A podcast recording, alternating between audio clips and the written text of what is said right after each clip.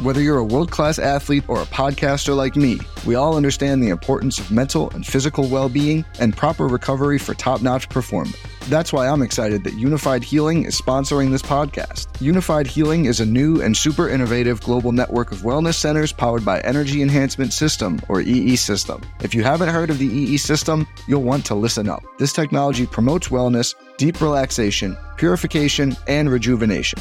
At hundreds of locations across the globe, access to a center is easy and affordable. Interested in experiencing the EE system technology for yourself? Go to unifydhealing.com slash bluewire to learn more and find a center near you.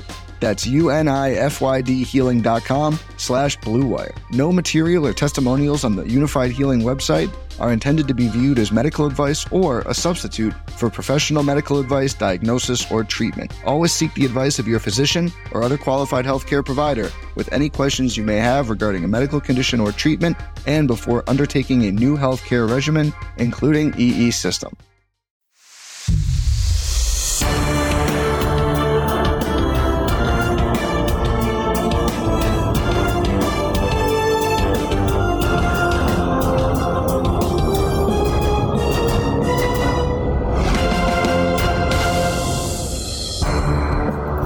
What's going on, guys? Thanks for tuning in to another episode of the Renegade Standard Podcast. My name is Zach Hernandez, and this evening I'm joined by my guy Dion of the Niner Game Podcast. Dion, how you doing today?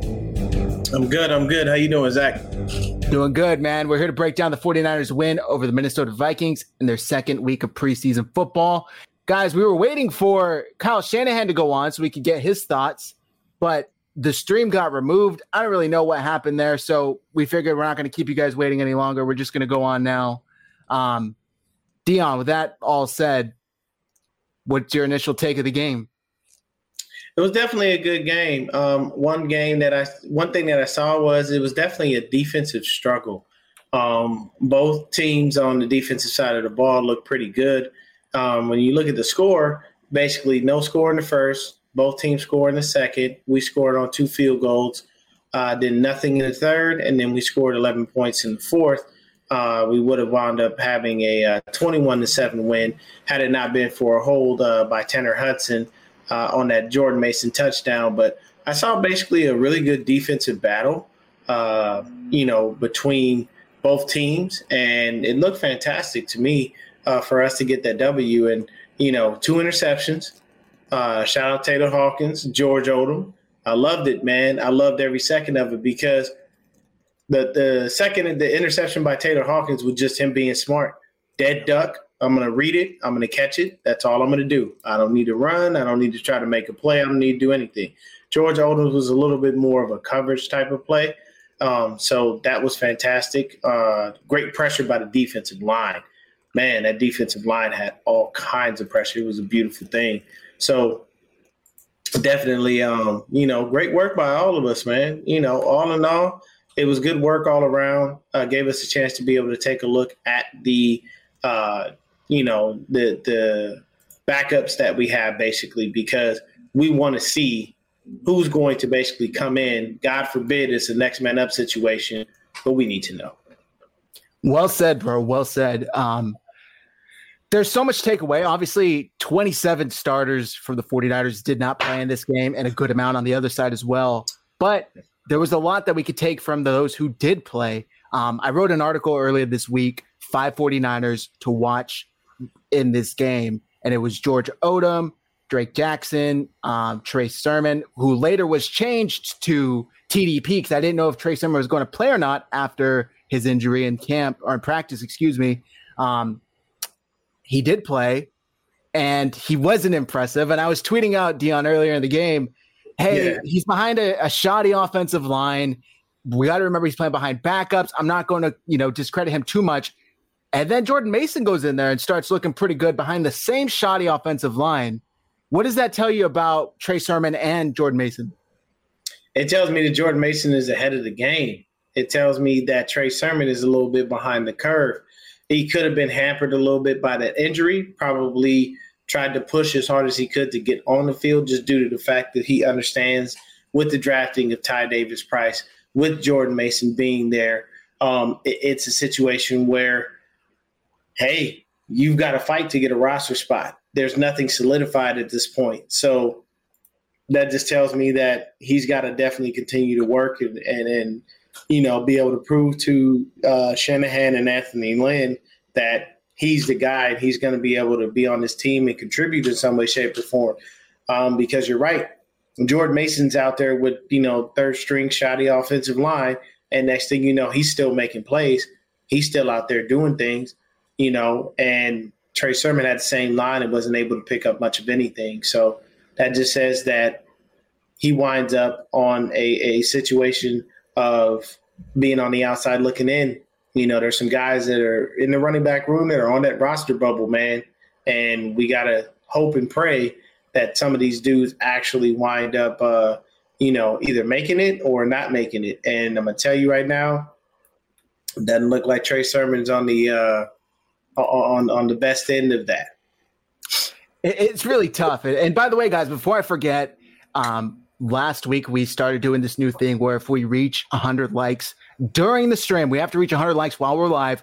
We're going to give away something. Uh, last week, Mike was a real one and decided to buy a copy of this book here. San Francisco 49ers at 75 by Sports Illustrated for one of our followers. Mike's not here this week, so we're going to wait until he comes back to pick a winner. But if we reach 100 likes while we're live, we're going to do a giveaway again. So hit like, um, and hit subscribe you're here anyway, because we really do appreciate the support.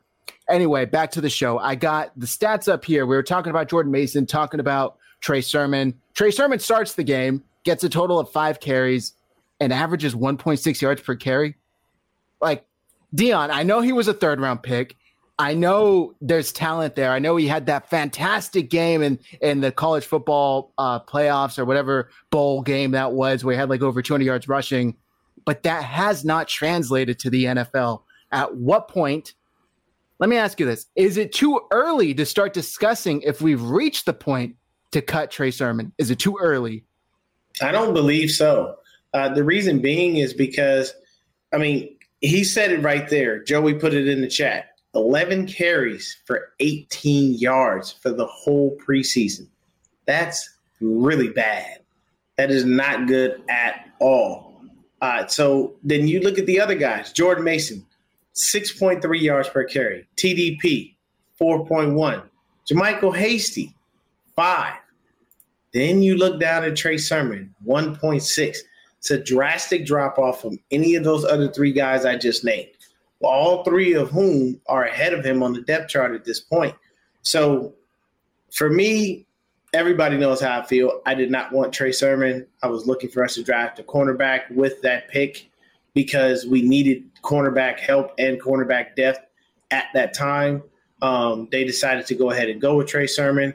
I took a look at him, took a look at his college stats, watched him go from, I believe it was Oklahoma over to Ohio State. And, you know, he played great in both places. But yes, you're right. It hasn't translated to the NFL. And I'm sorry for me, I, it's starting to look like we're going to have to call it. He may make it till the end of the cuts, but it may it may be a wrap for him. It, it might just possibly be a wrap. What's tough is, you know, obviously, like I said, he was a third round draft pick just a year ago. Barely played last year. When he did play, he got hurt. Um, obviously, the potential's there, and I know myself included. A lot of us were saying we just got to wait for him to finally, you know, get in there and get his shot, and he'll make the most of it. That has not happened yet. Um, you figure at most the Niners are going to carry what four backs? Dion, how many backs do you think they carry into the year? They'll carry four, and that includes Juice. So remember that. At a maximum, they carry three actual running backs. Juice is always the fourth guy because he's the fullback. And when it comes down to it, I'm, I'm just going to be 100% honest with you. I think they go with Elijah Mitchell, Jordan Mason, uh, and TDP. I like JaMycal Hasty. I like what he brings to the table. I just, for me, there's too many jump cuts. Like there's too much left and right and not north, you know, too much east and west, not enough north and south. You've got to eventually get going. The nice thing about Hasty is he has the speed to be a home run hitter. He just never gets into the open field to be able to do so. Um, yes, they did keep five last year, but that was because we had injury after injury after injury. So uh, if I, if I'm not mistaken, you're able to have a couple of vets on the practice squad. I honestly think at a bare minimum, if they like Trey Sermon, it may throw him on the practice squad along with JaMycal Hasty. But for me, Jordan Mason and TDP throughout this preseason have proven that they deserve to be on this this uh, final 53 and be up on game days to be able to start to spell Elijah Mitchell, who currently right now is dealing with a hamstring injury. Yeah, so I mean it's gonna it's gonna be tough. Um, I it's an uphill battle for Trey Sermon to make this roster currently. I don't know if he can survive on his draft status alone anymore. We'll see where it goes. Let's move on. Running backs, all good. With that being said, though, before before I move on, before we we talked about Jordan Mason, how he looked good. What did you think of the guy TDP? TDP looked all right. You know, nothing over the top spectacular, but I mean, hell, if you're averaging 4.1 yards per carry, I'm not going to be upset about that. I'll take that every day. You know, that basically means I can run you three times and get a first down and just walk on down the field or eat up the clock, and you make my life that much easier. Um, so I think TDP looked pretty good. Uh, Joey's always Joey always out there. That's right, man. Trey Lance didn't have any completions. Can you believe that? Sitting on the sidelines in street clothes. Let him go. Get him out of here. Bust. Just complete, just complete. But you know, we got to go Colin Cowherd on him. You know, or uh, you know, we can. I tell you right. Tell you to be honest with you with the Trey Lance situation. The one person I'm gonna at when he blows up and destroys the league, he annoys me is Mike Tannenbaum. He loves 10 so much. He feels like 10 can just do anything. And I'm sitting here thinking to myself, as a general manager, how can you not understand why we went and got Lance? How are you not seeing what we see? Why are you so sold that paying $27 million for a guy that can't get it done? It makes sense. Well, but former general manager. There's a reason why he yeah, doesn't yeah. job okay. anymore. So yeah, there you go. It, it's probably due to things like this, things of that nature. But TDP, man, fantastic work today. I have no complaints. Jordan Mason looked wonderful. Um, I like the mix up of Purdy and Nate Sudfeld. That was a good mix up. Uh, they did the same thing on the other side of the ball. There was Kellen Mond and Sean Mannion. Um, I was reading the Vikings website and they they actually have a real competition at their backup spot because they're trying to figure out who's going to be the best person behind Kirk Cousins. And to be honest with you, looking at it tonight, Minnesota, just stick with the kid. Go with Kellen Mond. You know, Mannion's got some time. He'll get picked up somewhere. He's a journeyman type of guy. Yeah. Um, Purdy, look at that, 14 of uh, 23 for 128. Uh, and, you know, no touchdowns. Nate Sudfeld, 13 to 17, 402 yards. And both of those both of those numbers are skewed because you could have had probably a couple more completions had a few receivers not dropped the ball. So not bad day for both of these guys. You know what I mean? I'm I'm not gonna complain. I'll take the touchdown pass. And you know, it's a preseason game. You're not expecting people to blow people out. You're just trying to see what you got.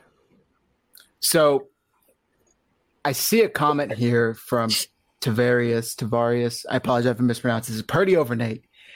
You just talked about the Vikings having a quarterback two competition. Brock Purdy was Mr. Irrelevant this year's draft, right? Last person yes. taken overall. But he's come in here.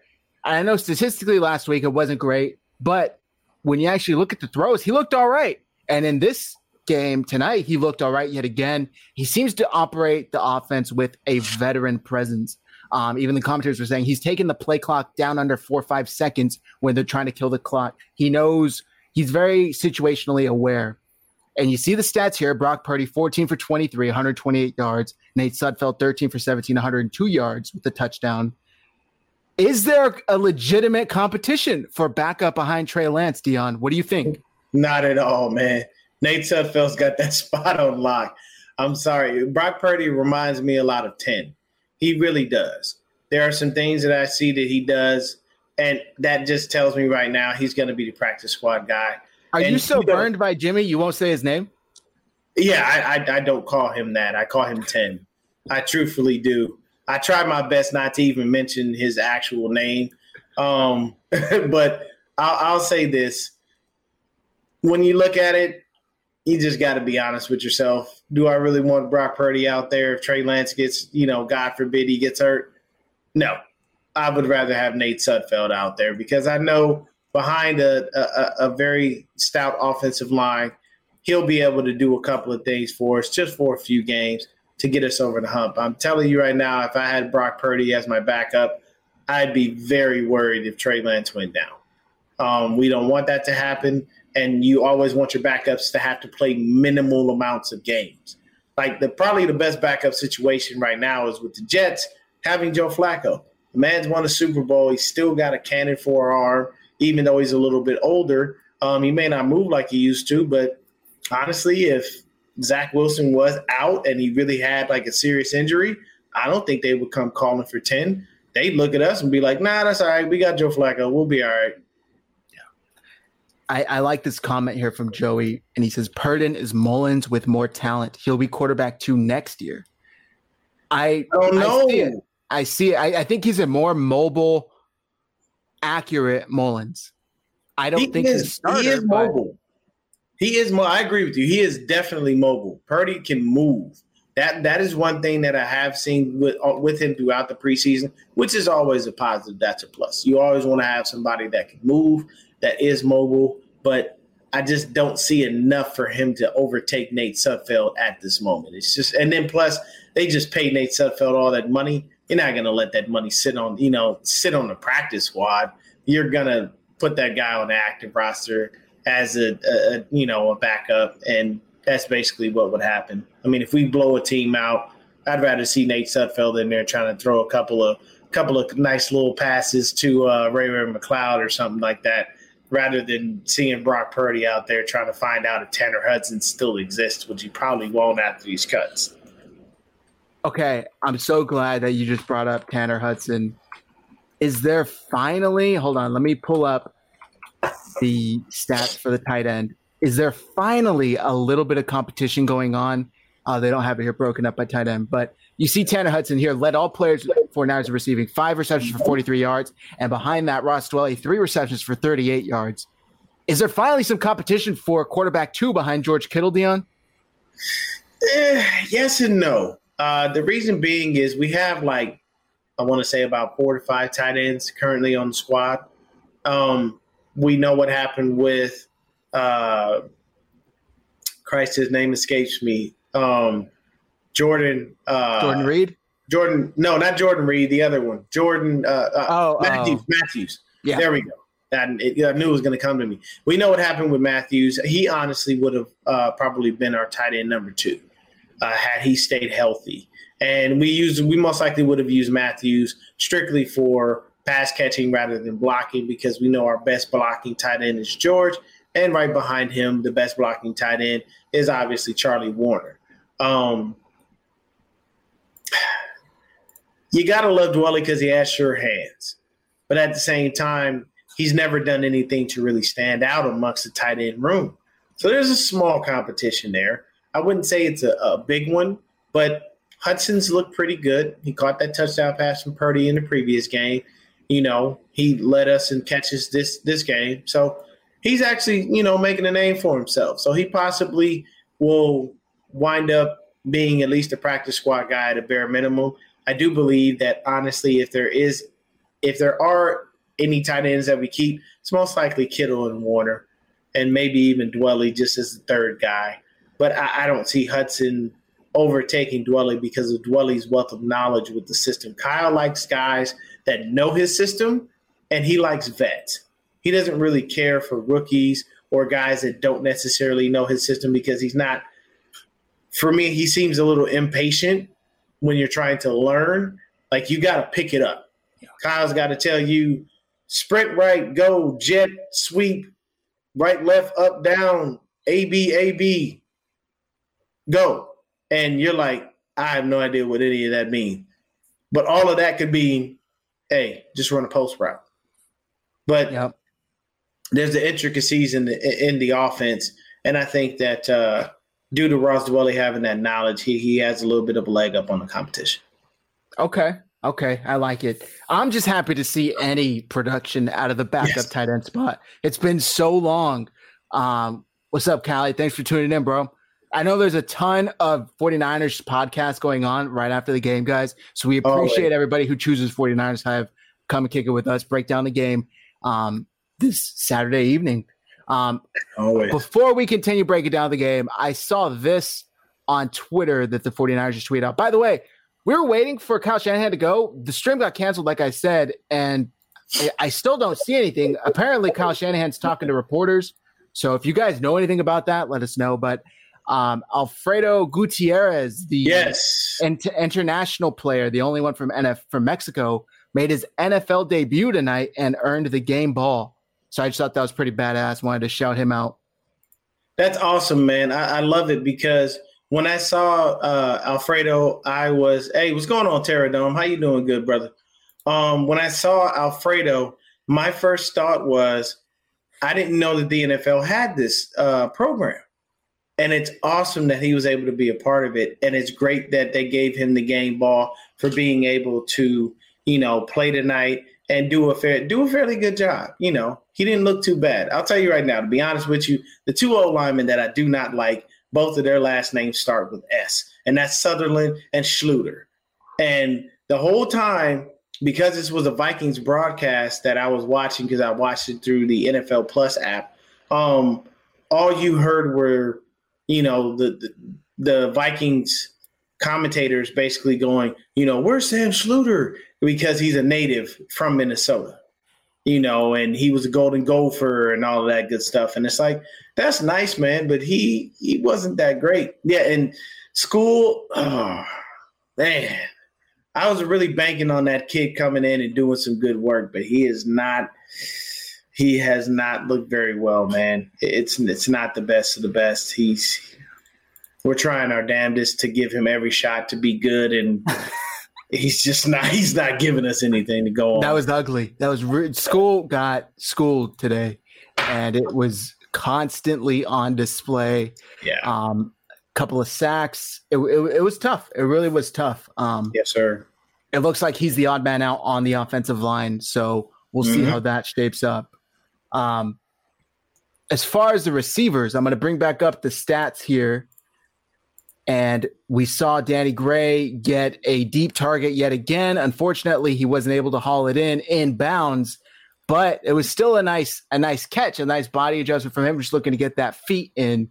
Uh-huh. Um, Malik Turner, as far as receivers, led the receivers in, in uh, yardage with two receptions for 26 yards. Willie Snead, three receptions for 25 yards. Danny Gray, two receptions for 24 yards. Marcus Johnson, two for 19. And then tight end Tyler Kroft had a nice catch for 19 yards.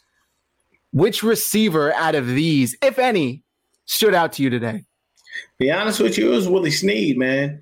He what's going on, Melissa? Uh, Snead looked a little bit. He, he looked he looked pretty good. And Snead is a is a vet. You know, he's been around for some years, and you know he he kind of bounces around from team to team, but it's not a not a negative thing. Um, I honestly, oh yeah, yeah, man. Look, he, y'all know Zach be out there swagged out in them suits. Y'all already know how he moves. Um, but I'll say Willie Snead. I was really looking and and hoping and praying that there was a receiver that just stood out. That's honestly what I was looking for this game. Who is going to be that guy that's going to push everyone else for the you know, sixth spot on the squad because we all feel, and correct me if I'm wrong, we all feel, we all know BA, Deebo, Danny Gray, Jauan Jennings, and Ray Ray McCloud are guaranteed pretty much to make the squad. Yeah. You would think those would be the five guys. And Shanahan probably would possibly keep at least one more. But none of these dudes really stood out to say, I'm that guy, make sure it's me that you put on the squad. It was more so not a lot. Look at look at the targets. Okay, I've got two for 26. I've got three for 25. Then I've got two for 19. Yes, your averages are nice, but you only got a couple catches. So there's not a lot to go on. There's some drops. You know, they take a look at everything from what I've heard from a couple of uh, guys that I know that actually have been around NFL camps, they keep they keep track of every little thing you do. Whether you run the route properly, whether you drop the ball, whether you catch the ball, if you're catching in traffic, you know, what you're doing after the catch. All of those things are taken into account before they make it.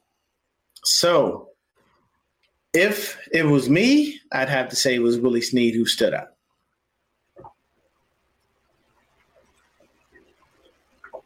I lost your audio there. My bad, I'm muted here. Um, there you go. He also looked good fielded punts. I know he had a couple fair catches, yes. for the most part, the 49ers desperately need a playmaker on special teams. Earlier in the game, they were able to get that that uh, punt. I think it was um, Marcus Johnson who punched it out. I forget who had the peanut punch. Somebody had the peanut yeah. punch. Um, but we also need to see somebody returning punts and make a play.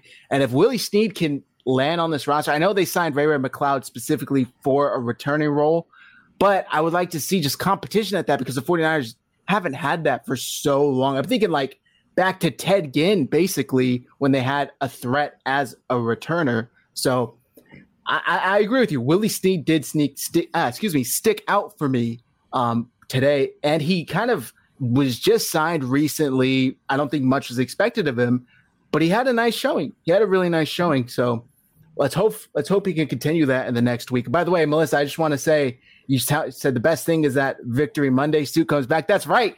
I had a meeting with my my higher ups. I didn't go to work last Monday. I wasn't in the office, right? So I wore the Victory Monday suit on Tuesday. And I go and I meet with all my higher ups, and they're like, "Oh my god, like why are you all dressed up and all this stuff?" And I wear a suit every day, so it's not anything different. But Victory Monday gets the red tie with the gold tie clip. So I had to let them know what, what Victory Monday suits were all about. So just had to share that. Um, all right, Dion, anything else on the offense you want to touch on before we flip over to the defense? Uh, honestly, no. Uh, just for me, the number one thing was going on Lake City Fresh. Um, honestly, I'll tell you this. The number one thing that I like, Anthony Lynn talked this guy up all off season. Jordan Mason is coming, folks keep your eye on him. He is definitely going to make some plays and do some good things for us as far as this season. If they allow him to wind up on this 53, anytime Elijah Mitchell goes down, I think that young kid is coming in and saying, Put me in, coach. He's got his hand up. I, I can do it. You've seen me all preseason. I got this. And then you've got Anthony Lynn backing you. So Jordan Mason is the guy, man. I, I, I like this kid. I really like him. Yeah. He looked good. He looked good. I know Steve said earlier, hey, you know, he's going against the backups of the backups of the backups in the fourth string. Yeah. But still, he's done well two weeks in a row. And Kyle Shanahan has this knack. I, I, am pretty sure he was an undrafted free agent this year, if, I, if my memory serves me right. Yes, he was Shanahan. He was. Thank you.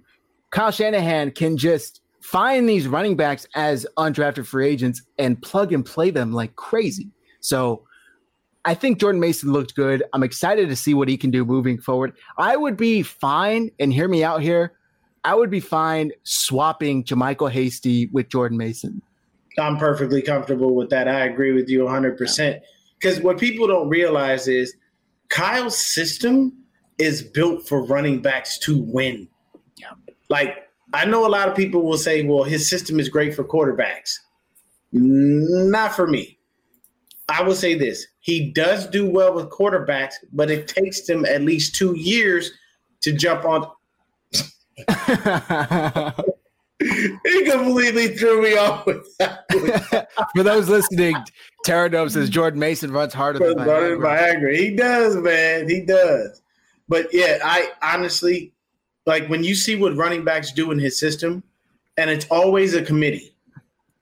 You know, like whenever you see him, there's the only time I think the only time I've seen Shanahan with the bell cow back was when he had Arian Foster in Houston.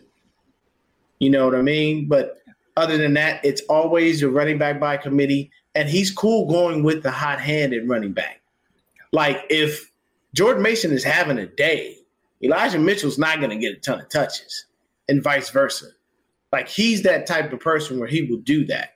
Um, yes, and I agree with you, Steve. Yes, I'd keep him over J, uh, Jeff Wilson Jr. We, he hasn't shown us anything outside of the fact that he's either injured or he's got a lot of personal things going on, which I'm not going to knock anybody for. Hey, life happens. And life does happen. It does not mean you should lose your job. But in the NFL, this is a what have you done for me lately league. And if you ain't done nothing for me lately, they, they, they'll show you the door real quickly, real easily. I see this is tough for me it started off as a meme for me to hype up Jeff Wilson Jr. And then I slowly actually did come around on Jeff Wilson Jr. And last year, I thought he looked pretty good when he had to fill in for Elijah Mitchell. I don't know if I'd put him over Jeff Wilson yet. And and, and Kyle Shanahan clearly values Jeff Wilson Jr. He's basically yes. second on the depth chart. Mm-hmm. Um, he knows the system. He can block. He can run. He can catch. I think he's higher up than uh, JaMycal Hasty, than a Trey Sermon. So I would, for now, only put Mason over Hasty and Sermon, which I still think is, is saying a lot because yeah. of where Hasty and Sermon have been in this offense. So we'll see. Um, all right. That was it for the offense. No other no other thoughts you had, right? None. No. Okay. So Wilson is just a guy, says Steve. Well, he's a guy Kyle loves. He's yeah. that hasn't been able. Lake City Fresh. Hot take. Maybe Jeff Wilson is on the trading block. I don't think he's that valuable. Yeah, yeah. You you might get a sixth or a seventh for him, and that that's that's even a stretch there. I honestly don't think there's going to be much. Um, a lot of people are liking to package ten with different players and whatnot. You're not going to do that.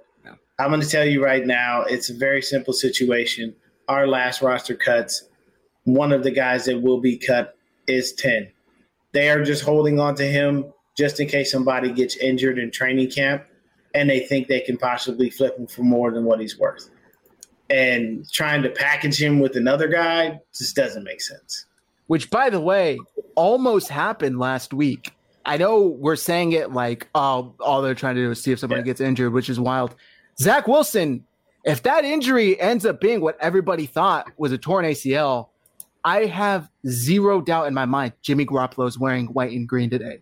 But they lucked out, and somehow it was only uh, a sprain or whatever the hell it actually a bone bruise, and he's only missing a few weeks. Well, if that was longer, I think Jimmy goes to New York. And same with Cleveland. I think Cleveland, Deshaun Watson, we're not going to get into all of that. We've talked about that way too much on the show with Mike mm-hmm. and Matt, but if Deshaun Watson gets a full year suspension instead of just 11 games, which he reached a settlement for, there's a good chance I think he's in Cleveland right now as well. So I don't fault the Niners for not cutting him yet. I, I understand holding out hope for the last minute. I just hope, and I'm not praying for injury because that's totally something different. But I no, yeah, we, yeah, never wish that on someone. Exactly, exactly. All right, let's flip it over to the defense. Thank you, Melissa. She she said meniscus, I believe, and bone bruise for Zach Wilson. Mm. Um, all right. On the flip side, last week it was uh, Sammy Womack who stood out on defense, had the two picks. Who stood out to you today on defense, Dion? Uh, to be honest with you, man, it was Kinlaw. Had to be. Good Lord, that let me first. Let, first off, let me tell you that is a massive human being. That's a large individual. Yeah. Nobody that big should have a six pack.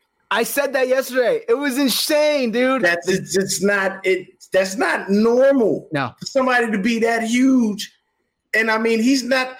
I'm pretty sure his body fat is percentage is below ten. Yeah, like it has to be. There's no way, and you know what, that this guy should be that ripped. It's insane. And you know what I do love though and, and, and I caught this. For, it, it, was good to watch the game on NFL Plus, and I'll tell you why. Strictly based on the fact that these commentators were a little upset and a little pissy when we were doing the gritty after we made plays. I heard that. they did not like that. Oh, you oh, you're going to make a play and come here and do the do the gritty? Yes, we're here to disrespect your team. That's what we do. If we're winning and we're making plays, we will consistently do that dance to make you upset. It's what we do. Don't call it bad sportsmanship. Just understand it. You know, if Debo had a signature thing and somebody came in our house and did it when they made a play, that's what they're supposed to do. You know, I think Kinlaw is an amazing, amazing talent. He's finally fully healthy. And I'm telling you, offensive lines around the world be very afraid because that man is going to take up two people. And then the other man on the other side of him, Nick Bosa, is going to take up more people. So if you think that for one second stopping Nick Bosa and Javon Kinlaw gives you free reign, you need to think again. You know why? Because we still have Arik Armstead. We still have Drake Jackson. We still have Samson Ebukam. We have a host of people that will take you down and tear you apart when you're trying to pay so much attention to one side of the line. But Kinlaw was the guy for me. I was surprised he played as long as he did, to be honest with you. Yeah. Um, but he played, I believe, well into the second quarter, if I remember correctly.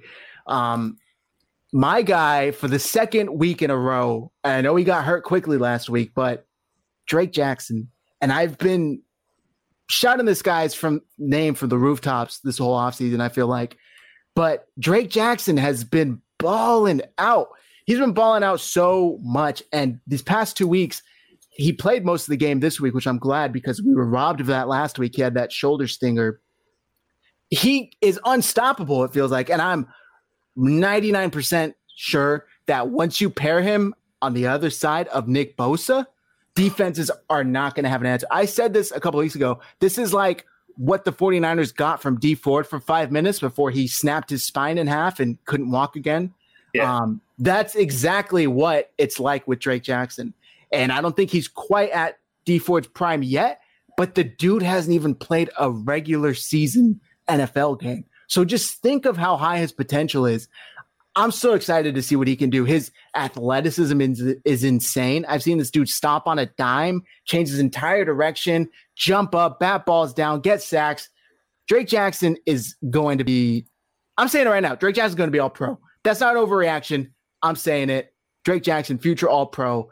August 20th, 2022. Come find Zach Hernandez when it happens because it's going to happen. Hey, and I believe in I believe in what Zach Hernandez is saying, man. Let me tell you this. Drake Jackson reminds me of a very, very, very, very good football player that is retired now. His name is Dwight Freeney. Woo. You ever seen somebody bend and flex like that? Yeah. No, not in the least. By the way, Dwight I, Freeney I always had this. that move. I need to share this because you were talking about how Kinlaw just doesn't make sense physically. I saw this post on Instagram. Look at this man. The, shout out Steph for that, man. Steph is out there doing it. Look how big he is. This man should not have ab that's, definition. That, no, that's what. Look how massive this doesn't. Man, no, look, I'm telling you right now, I see him coming down the dark alley. I'm going the other way. I want no parts of that problem. I'm a grown man. I will always be able to defend myself. But but in life, we pick and choose our battles. It's not sure. a battle I want to deal with. And if I'm a defense, if I'm a quarterback, and I see that massive mammoth of a human being coming at me, I, you know what? I'm you ain't about to sack me. I'm just gonna lay down. It's okay. Yeah. If I know that you got me, I'm not taking that hit. Why? That's stupid. Like I'm gonna make a business decision and lay down. And they're gonna be like, "Oh man, he just laid down. You know, he didn't even try." Uh, That's fine.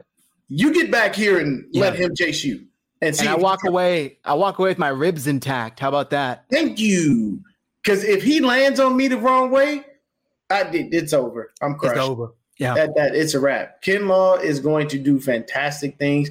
And the the the when I'm talking about Drake Jackson, and I give him a comp of Dwight Freeney, it's because you saw Freeney bend and flex yes. and get around people so easily. That is what everyone has been saying about Drake Jackson.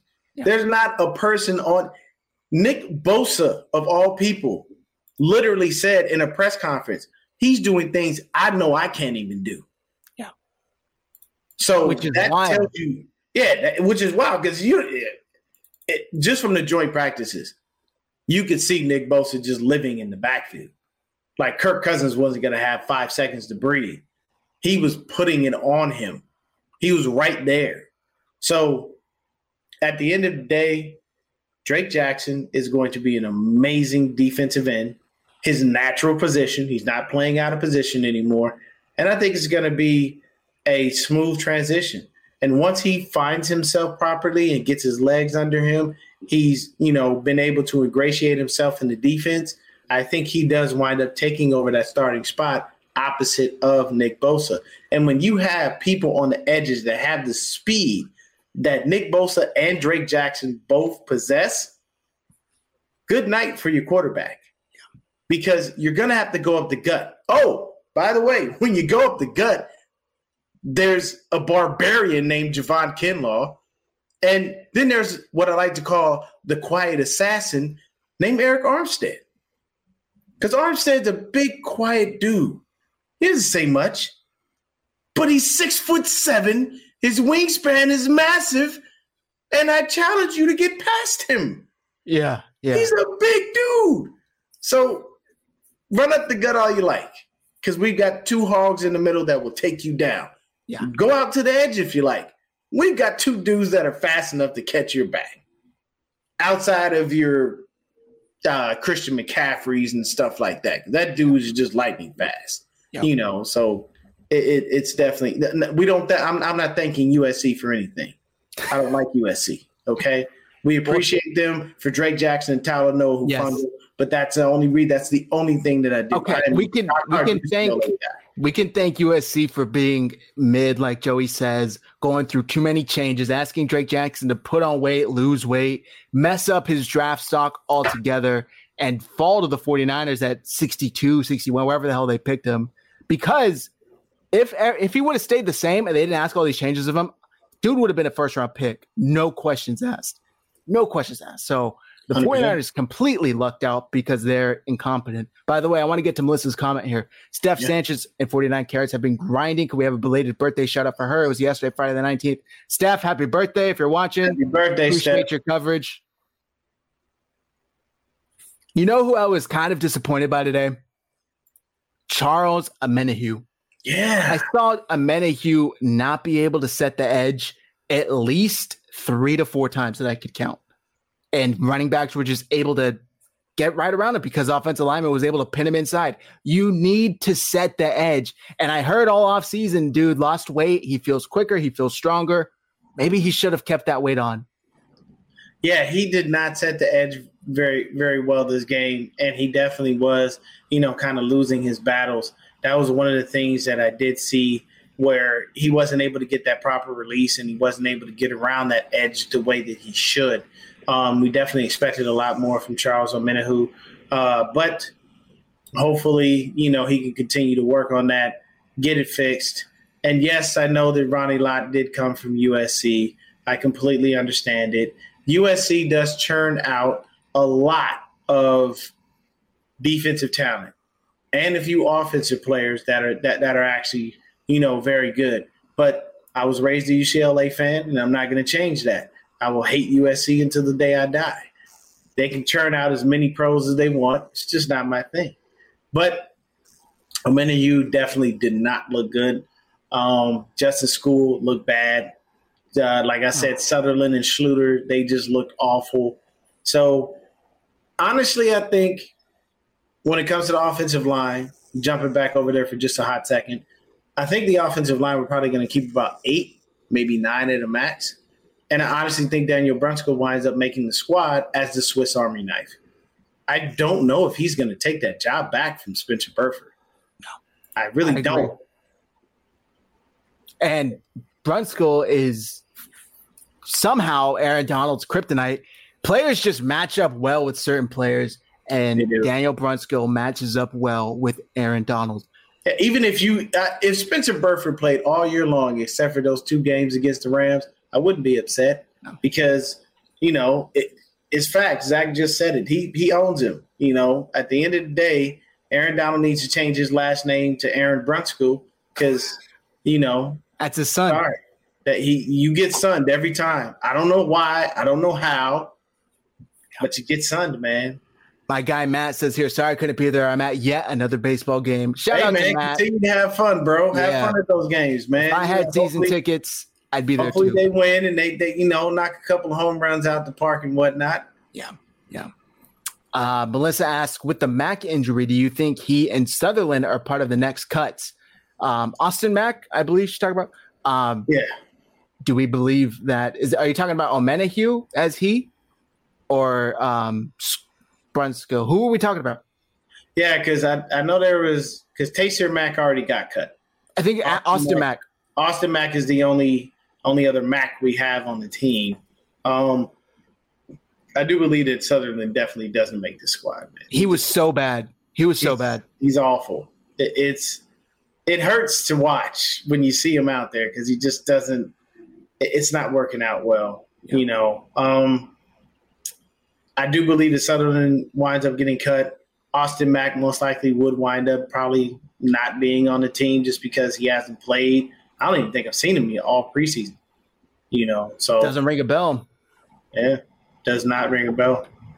So I- I got something a little interesting, and maybe Okay. it's nothing. Maybe it's just, you know, talking about training or whatnot. But I'm gonna pull it up here, and it was after the game, hmm and my guy RSF Niners posted this. No other than Adam Thielen.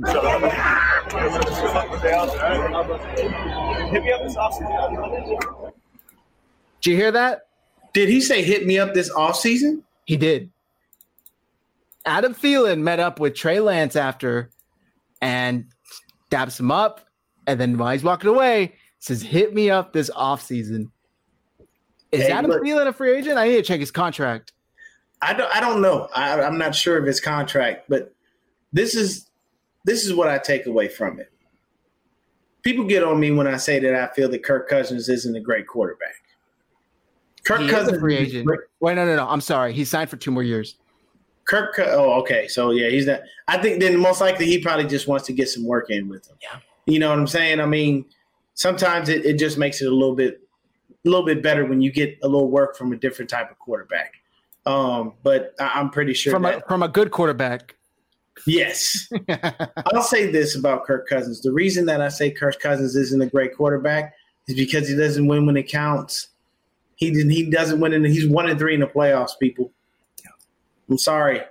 That it's not gonna cut it. I'm not gonna continue to give you money and yes, they are both uh, Minnesota born and raised, correct. Um, I'm not going to continue to pay you the kind of money Kirk Cousins is getting paid, and you can't even bring me a playoff win. You know what's going to happen? Everybody's going to say, well, you didn't have great defenses, this, that, and the third. Doesn't matter. A great quarterback's going to lift his team up over that. You think Tom Brady had fantastic defenses every time he won? No, he did not. And there were years where Tom Brady went without being able to get into the AFC Championship game and or even make the Super Bowl. Yes, he's got seven rings, but at the end of the day, he still had to work for those. And he still is one of those quarterbacks that can uplift his team. You know, Peyton Manning was a great regular season quarterback. Eh, not necessarily the best playoff quarterback. Yeah. You know what I'm saying? So if you look at it, Kirk Cousins is going to have fantastic stats throughout the season. But when the playoffs come, I'm sorry. One and three isn't going to cut it. He disappears. That's why I don't care for him. He's not going to win a Super Bowl going one and three in the playoffs, He reminds me of Russell Westbrook of the NFL. Dude, right? It's like that. you, you see him and you're like, man, this dude has loads of talent. yeah. Yeah. But when it comes down to needing you to show that talent at that time, he's not there. So while people malign me for that at times, it is what it is. These are facts. One and three. It is what it is. Like you said, um, Melissa says, funniest thing was Vikings commentators hitting all of the Lance jerseys and NDSU flags in the stands. Why are they shocked? Minnesota showing love to Trey. Seriously, so petty. I didn't check. I was watching the Niners broadcast, but my Okay, guy yeah. Stewart was watching the, the Vikings broadcast, and he was saying Yeah. that the commentators started hating on Trey Lance at some point. Were you watching the Vikings broadcast too? I watched the Vikings broadcast, bro. They hated on the whole team. Any and everything they could find, they were upset because toward the end of the game, that stadium looked empty, and the only thing you saw in that stadium was red. That's what happened. It's it it, it always goes like that. Um, you know, and and what the commentators must must not understand is we travel well. Yes. We all 49 fans travel phen- phenomenally. 20 have a, three to four stadiums around the league. How many houses did we take over in 2019? It was just flat out ridiculous. We just stole the show. We literally were just, just walking in, and it was just crazy. My buddy is a diehard Chargers fan. He told me himself, I saw a sea of red in that stadium, and I could barely pick out any Rams fans. You know what I'm saying? So, yes, they they did. They hated on us every chance they could get. They were really upset. Like they did that that that that broadcast team honestly was like the pettiest broadcast team I've ever seen. We don't, don't even, our, people don't even hate on other teams like that. Yeah, I don't understand being mad at Danny Gray for doing the gritty because teams are, are allowed to celebrate now when scoring, and the gritty has got to be like the most commonly used dance now when a yeah. team when someone scores. Why are you getting upset? Mm-hmm. Why are you getting upset? First of all, you're not even playing. You're just calling the game. It, it, it cracks me up. It really does crack me up, but it is what it is, I guess. Definitely true, man. Definitely true. Yeah. Uh, Mark Cisneros says, like Russ and MVP and probably the fastest player for a minute in the NBA, you tripping. Cousins is a better Jimmy G. Cousins doesn't get past the Matt Ryan scale. Well, Russ, I mean, he's pads his stats. There are yes. so many examples of him going out of his way to pad his stats, get a rebound, and assist, whatever the case may be, to get the triple double instead of focusing on winning. Kirk yeah. Cousins, I'm not saying pads his stats that much, but if you're going off just numbers, sure, Kirk Cousins is a great quarterback. But when you actually look into it, was he done? Was he done? That's the and those are the facts. The man sat in Washington for a couple years on that franchise tag. And when they decided they weren't going to pay him because he didn't give them anything that they felt he, you know, that they felt they could hold on to for a long term deal, he went to Minnesota and and and set them reset the market. Three years, eighty four mil, fully guaranteed. You know, shout out to him though for that contract. Hey, fully look, guaranteed. I am one thing I will tell everybody: I do not knock anyone's hustle. I don't. So Kirk Cousins getting his money. Hey man, go get your bread, bro. If the Vikings gonna keep paying you for regular season uh, work and no playoff wins, who am I to judge your life? Yeah, go ahead, keep getting that easy money. But when you look at it from a franchise standpoint, you want a winner. You want a guy that's going to take you to the playoffs, get you wins, and he's going to be dependable. And when you need that big throw or you need that play made, you want to have that person in your building that you can count on that you know is going to give you such. Yep. If it's a situation where you're doing that and you're not getting anything, why are you continuing to pay someone? It's just like paying a dude after one great year. Nah, give me two years of consistency and come talk to me about opening my pocketbook. Because if you do it one, I'm not going to get that. You know what I mean? Like, that's not going to work for me. I'm just going to say, you know what? Forget it. It is what it is. I'm going ahead and I'm going to just find another quarterback. Why? You obviously don't finish the job. It is, you know, it's it's it's frustrating. I agree. Um, all right, guys, we're going to be wrapping things up here shortly. Um, but before we do, before we get into our viewer questions, we got to shout out our sponsors. So first of all, we got to shout out Sports Illustrated because they are sponsoring us with this amazing book here. Sports Illustrated, San Francisco 49ers at 75, celebrating the history of 49ers football. You can get this by clicking the link in the chat and you will save 30% if you click the link in the chat. It is a fantastic book. It's got pictures, it's got stories. I can't show it all here on camera, but trust me, every single 49ers pivotal moment there's the catch two right there, or three, I guess, with Vernon Davis. Stories. It's all in here. Go check it out. Sports Illustrated did a fantastic job on this book. Click the link in the description. Save 30%. It's only a limited time we'll get this deal. So shout out to Sports Illustrated. San Francisco 49ers at 75. Click the link in the bio. Save 30%. Buy it now. Thank you, Sports Illustrated, for supporting the channel.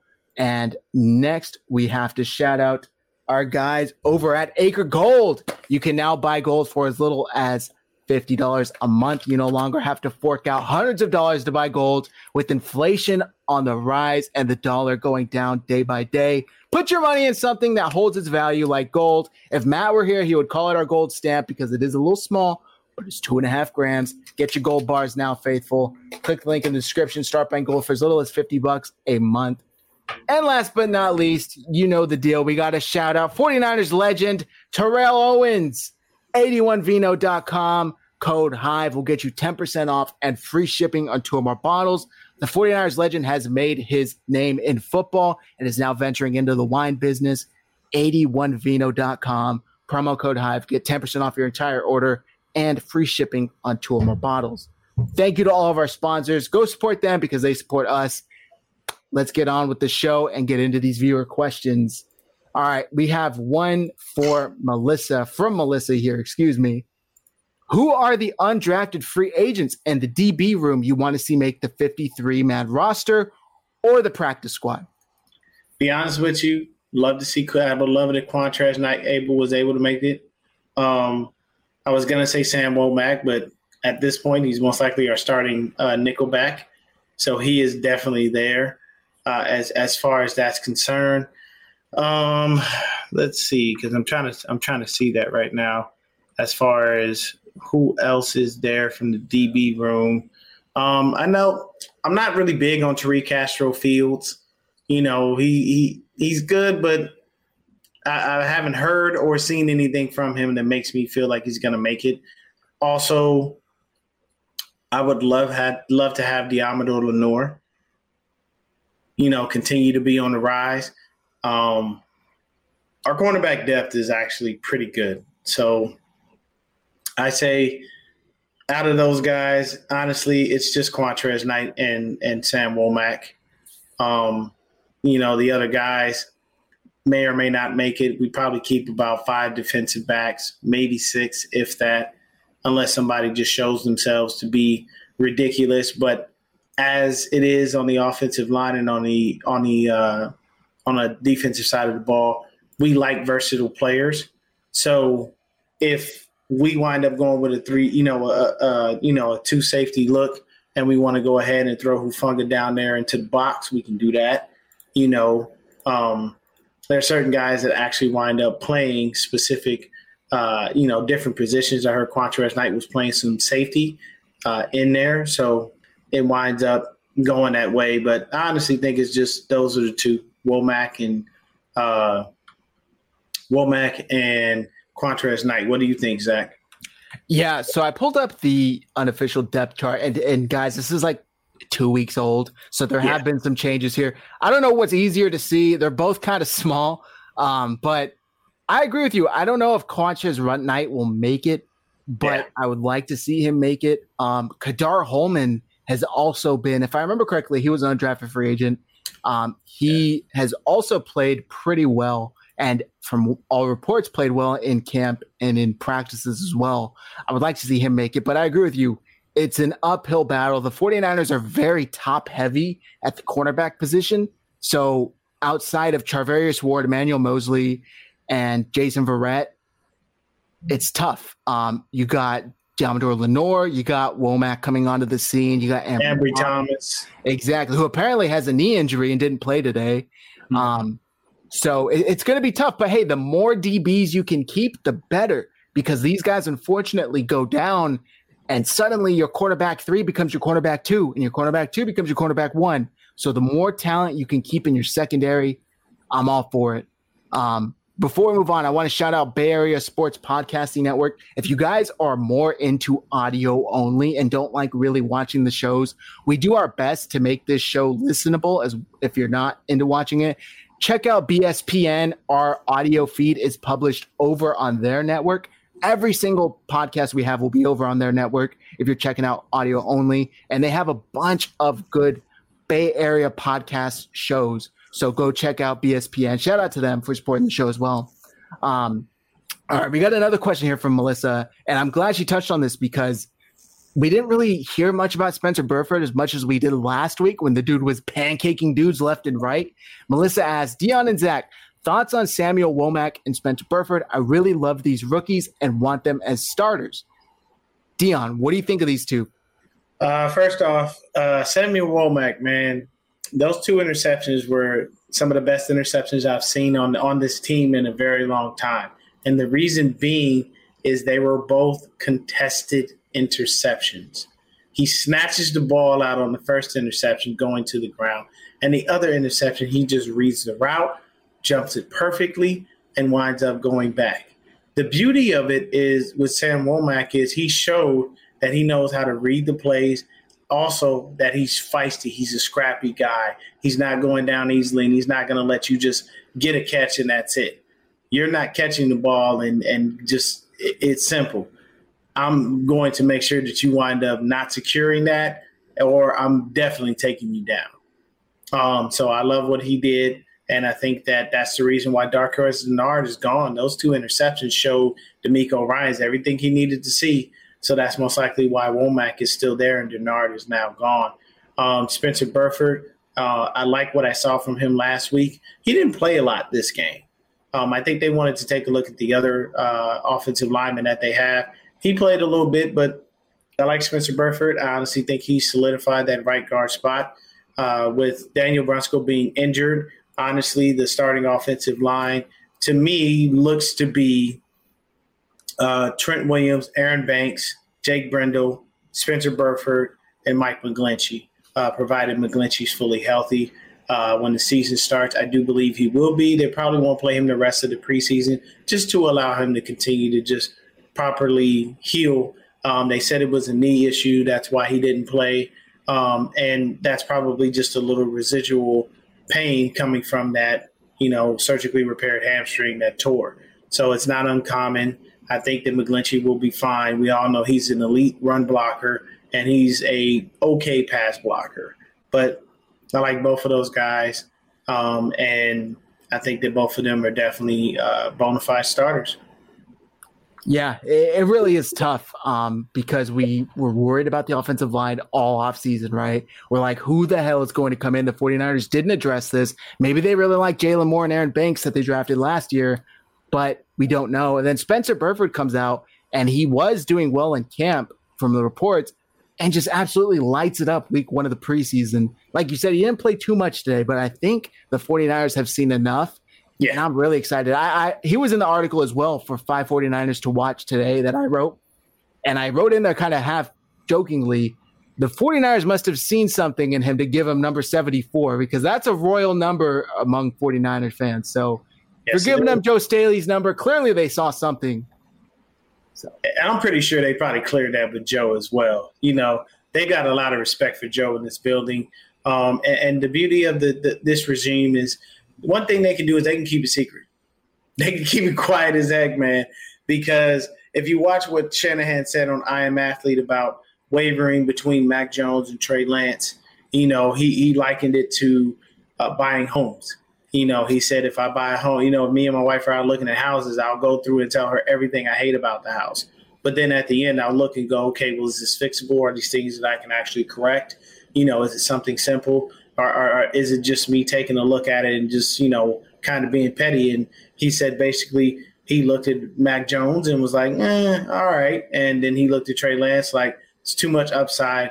There's way too, you know, I got to know the kid. I know his his mindset you know, I mean, for a for a high school kid to be watching NFL film, that's insane. That tells me that this kid's IQ is off the charts. So all he needs is the reps, and he's just going to become a monster. But um, I, I do have to say that 74, yes, it is a hollow number, man, but you just got to look at it and say Spencer Burford's that guy. Yeah. I'm 100% sure Joe Staley is around the team. I mean, heck, he reports on the team right after right after the games. He's been working with, uh, I believe, was the CBS. Um, I know he was with NBC Bay Area, but NBC not, Bay Area, yeah, not this year anymore, unfortunately.